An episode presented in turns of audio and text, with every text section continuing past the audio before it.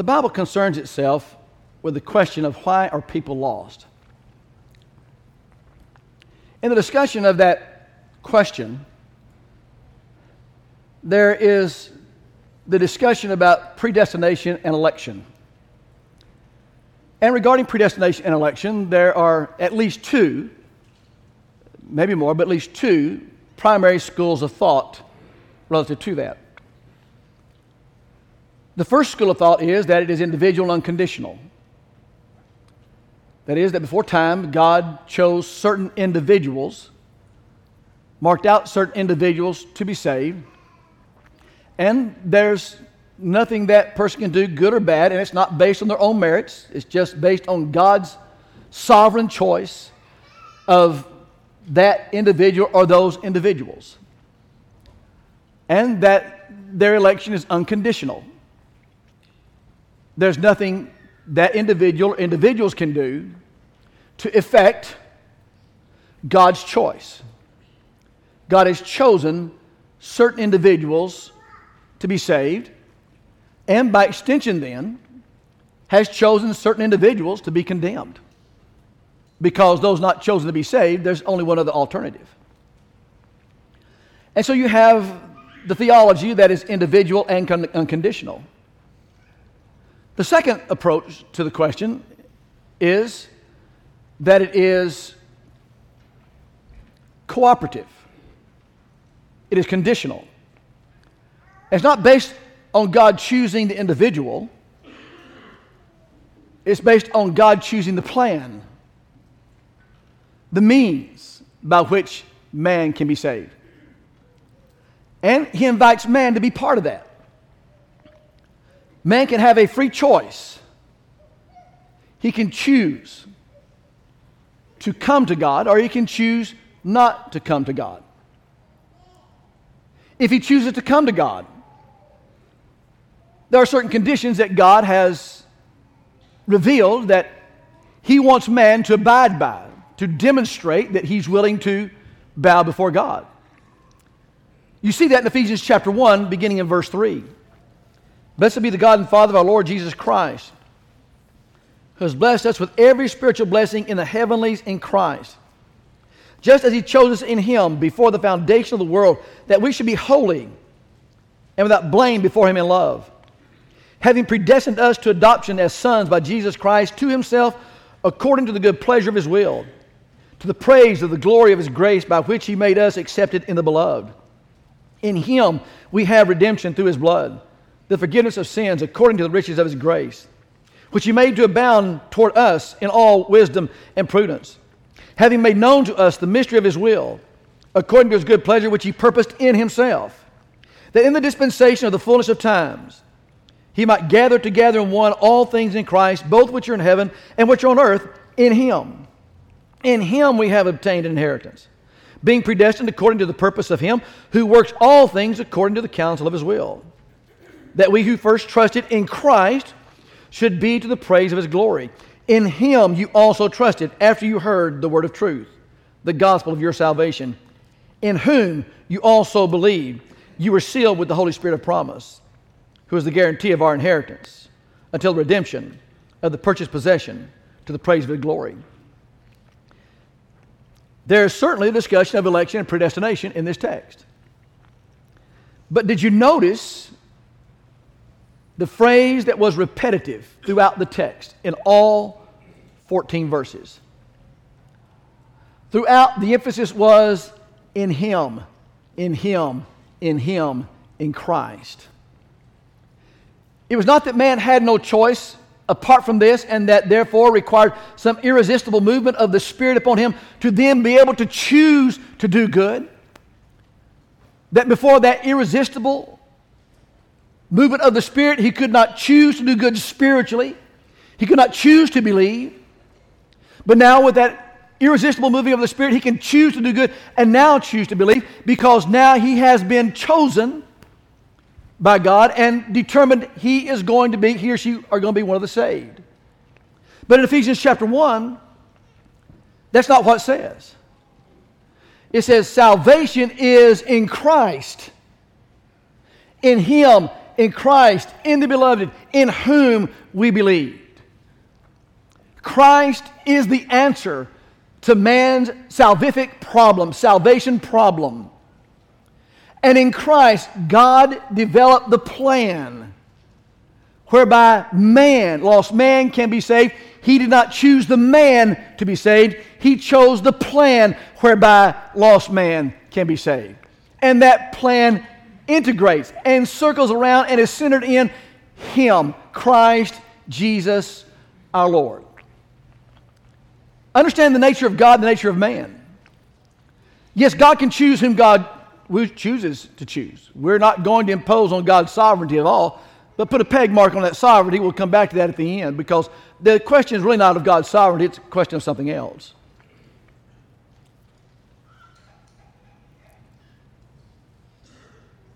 But God choosing an individual or certain indiv- individual be saved, and therefore, by extension, certain individuals or an individual be lost, doesn't make God a benevolent God. It makes him a cruel God. Illustration. Had I a dog and I tied that dog to a post, and gave just enough length in the rope or whatever it was that was tethered to the post. And just outside the length of that rope, I held the juiciest steak you could ever slobber over. And just outside the reach of that dog's length of rope, I held the steak and said, Don't you want this? Don't you want this? Everybody walking by can see the length of rope has an end to it, and the dog can't reach the end of the rope. And what would we say?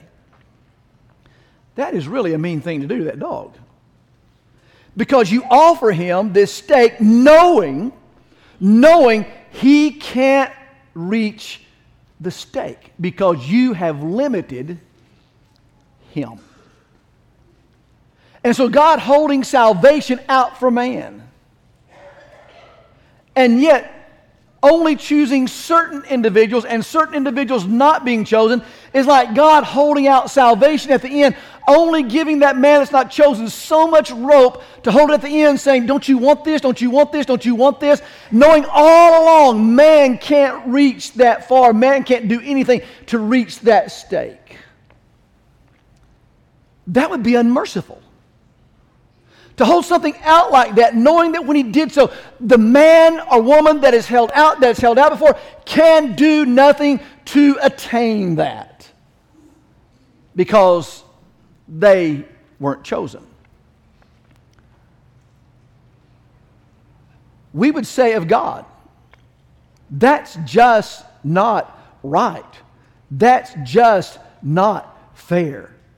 You are a God of mercy where is the mercy in that? So when we think about this, we think about the idea of predestination and election. It is either one, it is either one or the other. It is either God has chosen certain individuals for salvation and therefore not chosen individuals, or God has chosen the plan and therefore man has the option with his free will to choose to bow to God or not. In the Westminster Confession of Faith, it says, according to the divine grace of God, there are some that are predestined to salvation and some that are predestined to destruction. From the Westminster Confession of Faith. And so the question is not, the question is not, is God in control? The question is, how does God attain this? But we ad- address the question of is, is God really in control? I want to think about that from two or three points of view. Number one, I'll think about his sovereignty for just a moment. In Matthew chapter 5 and verse 45, it says of his sovereignty, he causes the rain and the sun to fall, the rain to fall, the sun to shine on the just and the unjust. Here's God's providential care. We call this general providence. Just for discussion's sake, here's the general providence of God the general providence of God, He causes the rain to fall and the sun to shine. We would not have rain and sun to shine were it not according to the general provisions of God to make that available for us. In Colossians chapter 1 and verse 17, we learn something else about the sovereignty of God. Colossians 1:17. He is before all things, and in him all things consist. And corresponding to that, Psalm 36 and verse 6 says, His righteousness are higher than the mountains, and his judgments greater than the deep, because it is God who protects and gives life. The Hebrew writer in chapter 1 will speak to the sovereign plan of God, the sovereign sovereignty of God, or the providence of God when he says in verse 3, backing up to verse 1. God, who at various times in various ways spoke in time past to the fathers by the prophets, hath in these last days spoken to us by his Son, whom he has appointed heir of all things, through whom he also made the worlds, who being the brightness of his glory, the express image of his power, of his person, upholding all things by the word of his power, when he himself had purged our sins, sat down at the right hand of the majesty on high. Why do all things exist? Because of God's general providence. The very word that said, let there be in the seven days or the six days, is the very word that still controls things today. According to verses 9 and 10, however, the time will come in which all this will come to an end. Verse 8 says, But you, the Son, he says, Your throne, O God, is forever and ever. A scepter of righteousness, the scepter of your kingdom. You have loved righteousness and hated lawlessness.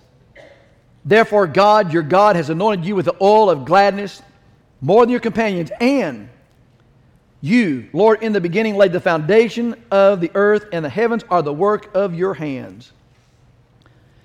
Paul will say, quoting the poets of Athens, In him we live, move, and have our very being. Our very being is because of the providence of God, the general providence of God. What we eat, the air we breathe, the rain we receive. In him we live and move and we breathe. The very things that we have that uphold all things are by the word of his power, his general providence. But there's also his special providence.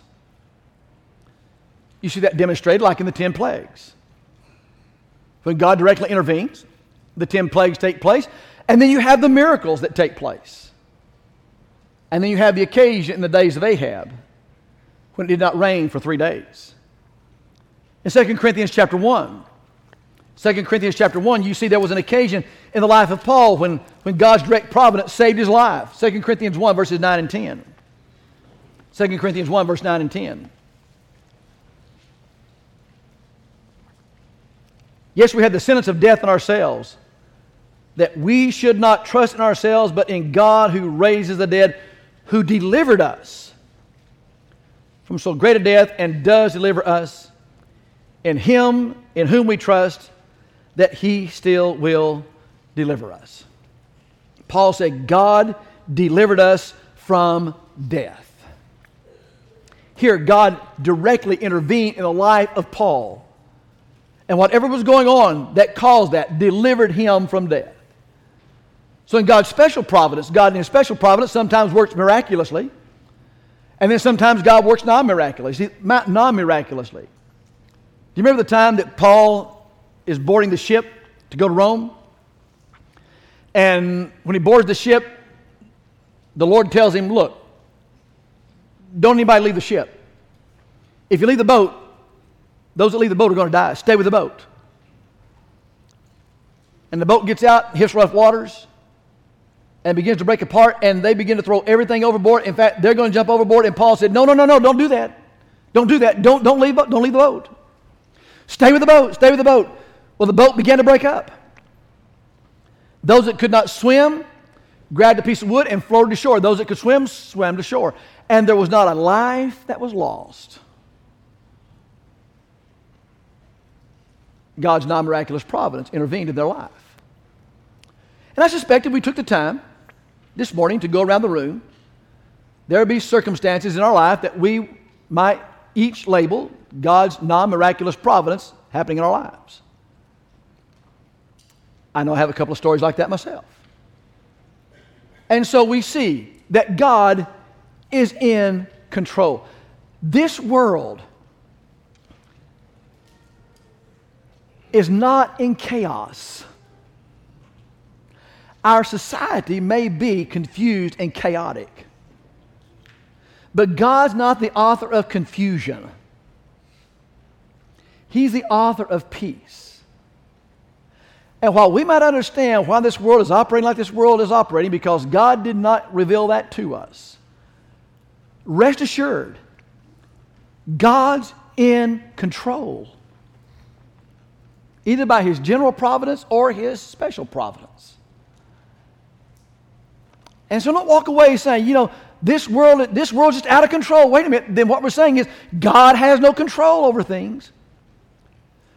Does God allow man his share in what's going on? Yes. We'll explore that in just a moment. But just because God allows man his share does not mean God has lost control of his will working out in the lives of people. So when you think about that, you have God is sovereign. You think about his general providence, and you think about his special providence. And then I think about Jesus himself. Jesus is our evidence. Jesus is our evidence. What did he do? He walked on water. He healed the sick. He made those that couldn't hear hear and those that couldn't speak to speak. And he raised the dead. Demonstrating what? That God come down from heaven is working in this world. And so the question is not why is man lost? The question is why is lost man not saved? And according to William Smith in his treatise on Calvinism, on page 51 and 52, he says, because God wanted it that way. What kind of merciful God is that? Second of all, I want us to look at this. I want us to think about this for just a moment. Can we freely choose? God's called upon us to choose. Look at Deuteronomy chapter 30. Well, my, the fonts didn't translate there. That, see, that's to keep you awake. I had Dana put that in there so that everybody would go, did he lose it here? See, it worked. Look at Deuteronomy chapter 30. Deuteronomy chapter 30. So, one thing that we will discover in preacher camp is when you make a mistake or something happens when you're preaching that draws attention to it by everybody else, just pause and cause, draw attention to it. Deuteronomy chapter 30, beginning in verse 9. The Lord your God will make you abound in all the work of your hand, in the fruit of your and the fruit of your body, in the increase of your livestock, in the produce of your land, for good. For the Lord will, re- will again rejoice over you for your good, as he rejoiced over your fathers. If you obey the voice of the Lord your God to keep his commandments and his statutes, which are written in the book of the law, if you turn your heart to the Lord with all your heart and with all your soul because in these are the words of life and the words of death. You get to choose. Moses tells them, You get to choose life or you get to choose death. And how do you get to choose life or death? By how you choose God. If you choose life, it's because you have loved the Lord your God with all your heart, soul, and mind. You have submitted to Him, as Moses says. But that also allows that you can choose death. In Joshua chapter 24, in Joshua chapter 24 and verse, 15, uh, verse 15. Joshua chapter 24 and verse 15. As Joshua was ending his life, this is what he says It seems evil to you to serve the Lord. Choose for yourselves this day whom you will serve. Whether the gods which your father served, that were on the other side of the river or the gods of the Amorites in whose land you dwell. That for me and my house, we will serve the Lord. What does Joshua call upon the people of God to do? To choose. if God has already elected them and therefore predestined them to be saved, then why does Joshua tell them to choose? Why does Moses offer them life or death? But that's also true in the New Testament. Turn to John chapter 7. John chapter 7. John chapter 7, look at verse 17. John chapter 7 and verse 17. If anyone wills to do his will, he shall know concerning the doctrine whether it's from God or whether I speak of my own authority. Did we see that? If anyone wills to do his will. If it's individual un- unconditional, there's no will involved. One is chosen or one is not chosen. But notice what he says if anyone wills to will, he gives man the ability to will, to choose to know. And he says if any man wills to will, he can know the Word of God. He clearly says that. And so, first of all, what we see here is God calls upon man to choose him. But God also has people that reject him. Turn to 2 Peter chapter 3. 2 Peter chapter 3. 2 Peter chapter 3 and look at verse 9. 2 Peter chapter 3 and verse 9. The Lord is not slack concerning his promises, as some count slackness, but is long suffering toward us, not willing that any should perish, but that all should come to repentance. If man is already chosen, independent of his will, then why is God long suffering, leaving man the choice to repent? But here he says there's some who need God's long suffering because they need to repent. In Acts chapter 13, in Acts chapter 13 and verse 46, Acts chapter 13 and verse 46.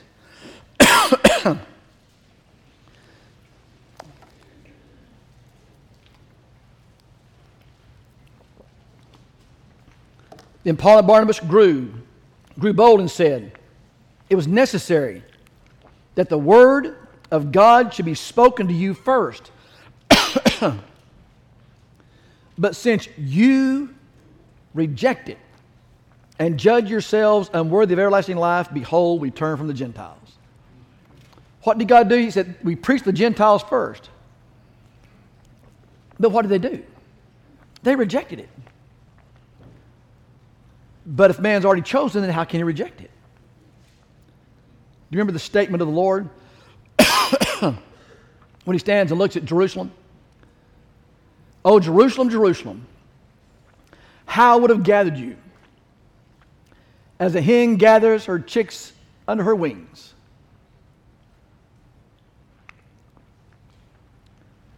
But you would not. Now, if man's already chosen, pardon me, why is Jesus lamenting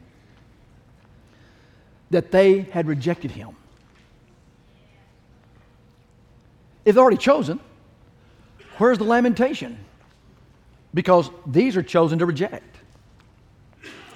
You see, God has those that reject him as well. Pardon me. God's offer of salvation is not selective. If God's offer of salvation is selective, then that makes God a respecter of persons. Look at Romans chapter 2. Romans chapter 2 and verse 11. Romans chapter 2 and verse 11. For, for there's no partiality with God. Well, predestination and election that says that God has chosen some and therefore rejected others makes God a respecter of persons because that choosing, that election is independent of anything man has done or can do. It's simply because God chose that person. And so, God's offer of salvation is not selective. God's offer of salvation, 1 Timothy chapter 2, look at verse 4. 1 Timothy chapter 2 and verse 4 is for all men. Look at the will of God here. 1 Timothy chapter 2 and verse 4. He says, verse 3 says, For this is good and acceptable in the sight of God our Savior, who desires all men to be saved and come to the knowledge of truth. What's God's desire? God's desire is not willing that any should be lost. Therefore, He's long suffering. Why? Because He desires all men to be saved. And to what? Come to a knowledge of the truth. Why does He desire for all men to be saved and come to knowledge of the truth? If man has already been predestined and elected independent of his coming to the knowledge of the truth. Why does he need to do that? Because he's already elected. You see, God's offer of salvation is not selective. And then look at this God is not the author of sin.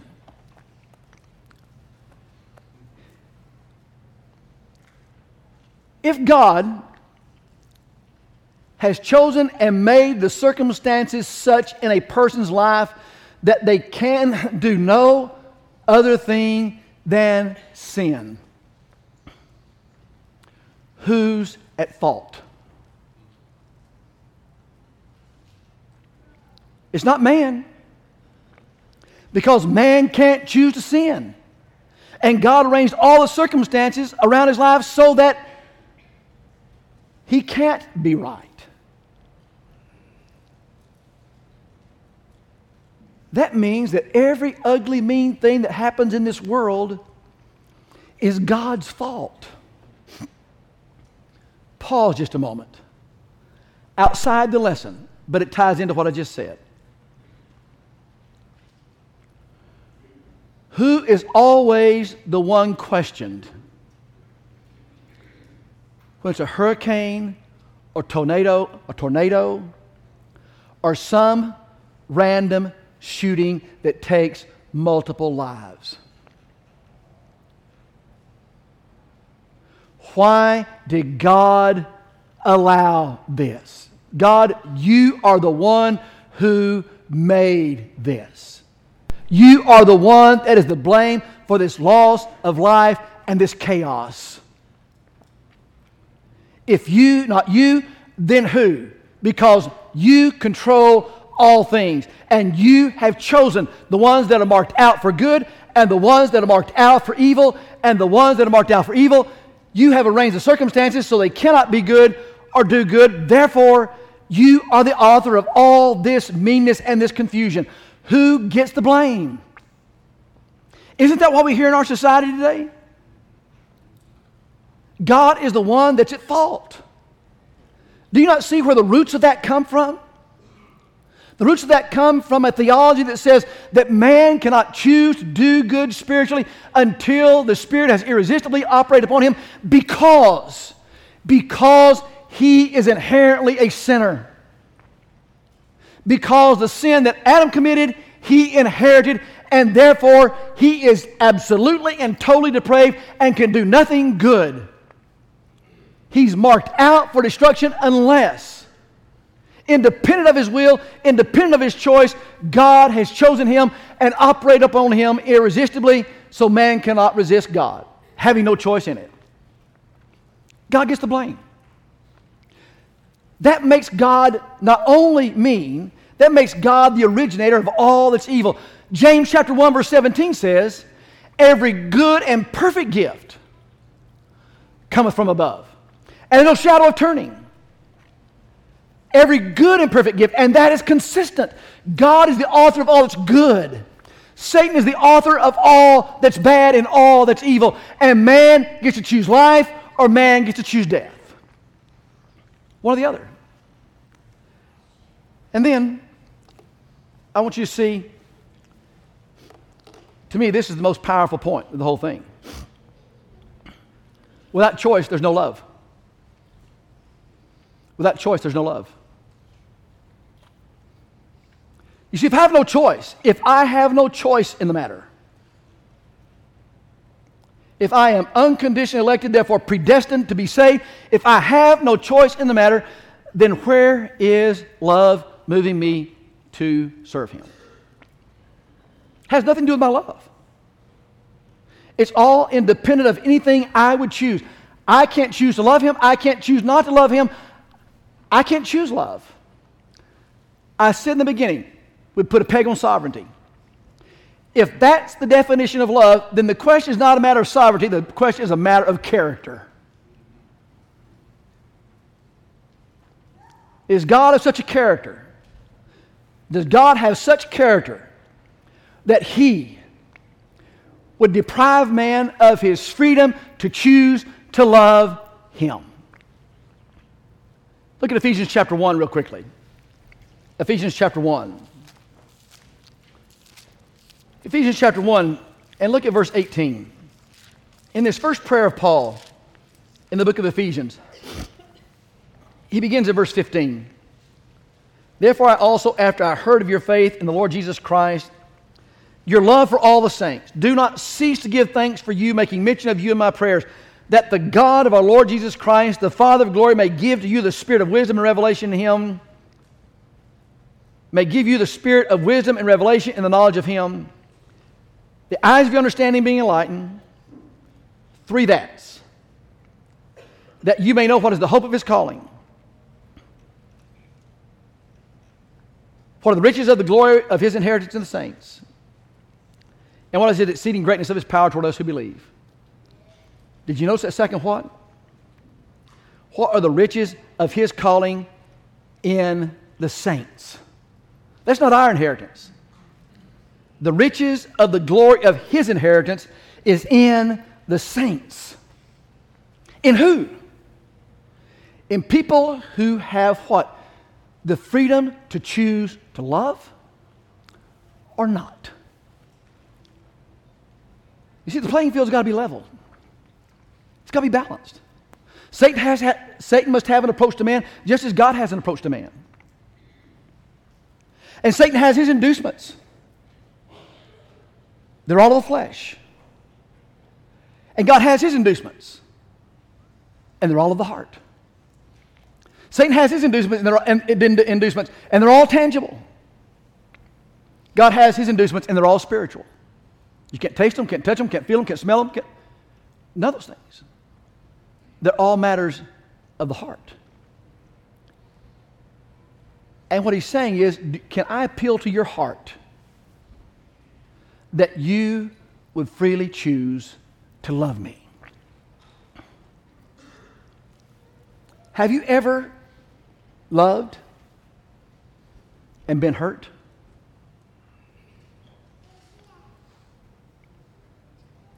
You see, the fellowship of love is risky. When you love, you risk yourself. We risk ourselves.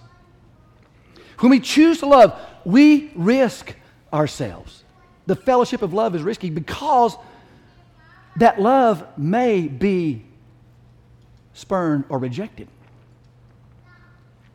may be hurt, it may be completely destroyed. But we still made the choice to love. Why did God create man? Did he create man so that he could mark out some to be saved and some to be lost? No. He created man because he wanted fellowship with him, but he wanted fellowship with a man who would love him. You see, in the first instance, what he said is, I'm going to make everything such that you are going to have no problems. This garden is going to be lush. I'm going to put you in this garden. I'm, I'm going to provide everything for you. Everything you're possibly going to need. But, but there, there's one thing. See that tree over there? Don't eat of it. Now, you get to choose. God's grace has provided this life, but you get to choose.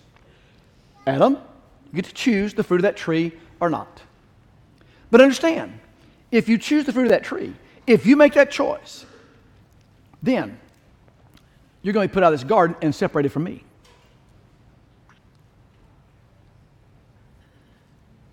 And he did, and he was because he chose wrong.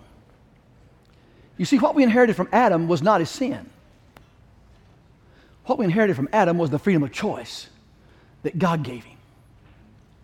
And we get to make the same choice Adam gets to make. Look in Jeremiah chapter 3. I ask, Have you been spurned? Listen to how God feels. Look at Jeremiah chapter 3. Jeremiah chapter 3, verse 19 and verse 20. But I said, How can I put you among the children and give you a pleasant land, a beautiful heritage of the host of nations? And I said, You shall call me my father and turn away from me. Surely, as a wife treacherously departs from her husband, so have you dealt treacherously with me. O house of Israel, says the Lord. Do you hear the lamentation in that? Turn the book of Ezekiel real quickly. Ezekiel, Ezekiel chapter 18. Ezekiel chapter 18, verses 31 and 32. Listen to these, these, these lamentable words here. Verses 31 and 32. Verse 30 says, Therefore I will judge you, O house of Israel, according to his ways, says the Lord your God. Repent and turn from all your transgressions so that you will not, so that iniquity will not be your ruin. Cast away from you all the transgressions which you have committed and get yourself a new heart and a new spirit. Why should you die, O house of Israel? For I have no pleasure in the death of one who dies, said the Lord God. Therefore, turn and live. God said, I don't take delight in people when people are lost. Listen, Jesus said, I came to seek and save the lost. Why? Because I take no joy in those who are lost. If man's already marked out for salvation, then who did Jesus come to seek and to save? Because man has no choice in the matter. There's nothing man can do to alter that choice. But Jesus says, I came to love you. Will you choose to love me? And isn't it that way? Isn't it that way in the family? In the family, it says, I choose to love her, and she chooses to love me. And as a result of that common love, there was a mighty risk that was taken. Create life.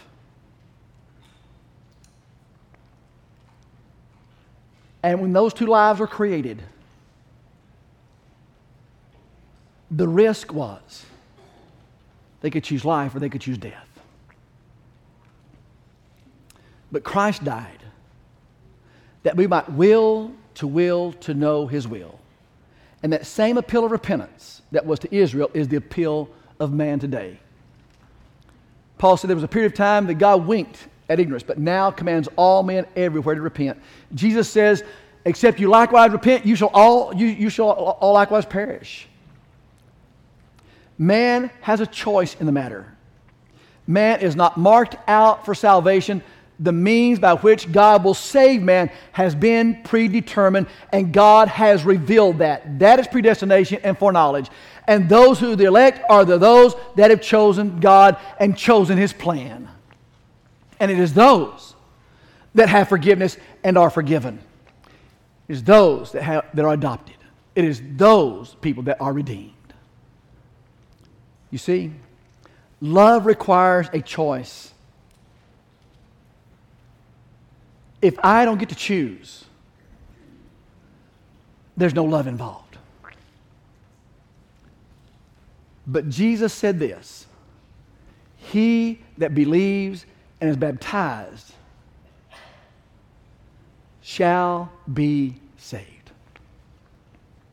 There's nothing in that that says those I have selected are saved, and those I have not are lost. We did not inherit Adam's sin. We inherited Adam's freedom to choose. And we get to choose life or death. The decision is profound. It has eternal results. Let's choose life because we choose Him. While we stand up, while we sing. Thank you for connecting with us this morning. We're so thankful that you were able to do that. If you have questions, we'd love to have the opportunity to talk to you. You can contact us at www.thebibleway.com or questions at thebibleway.com. Questions at thebibleway.com. We'd love to have you in person. Come if you can, but thank you for connecting with us.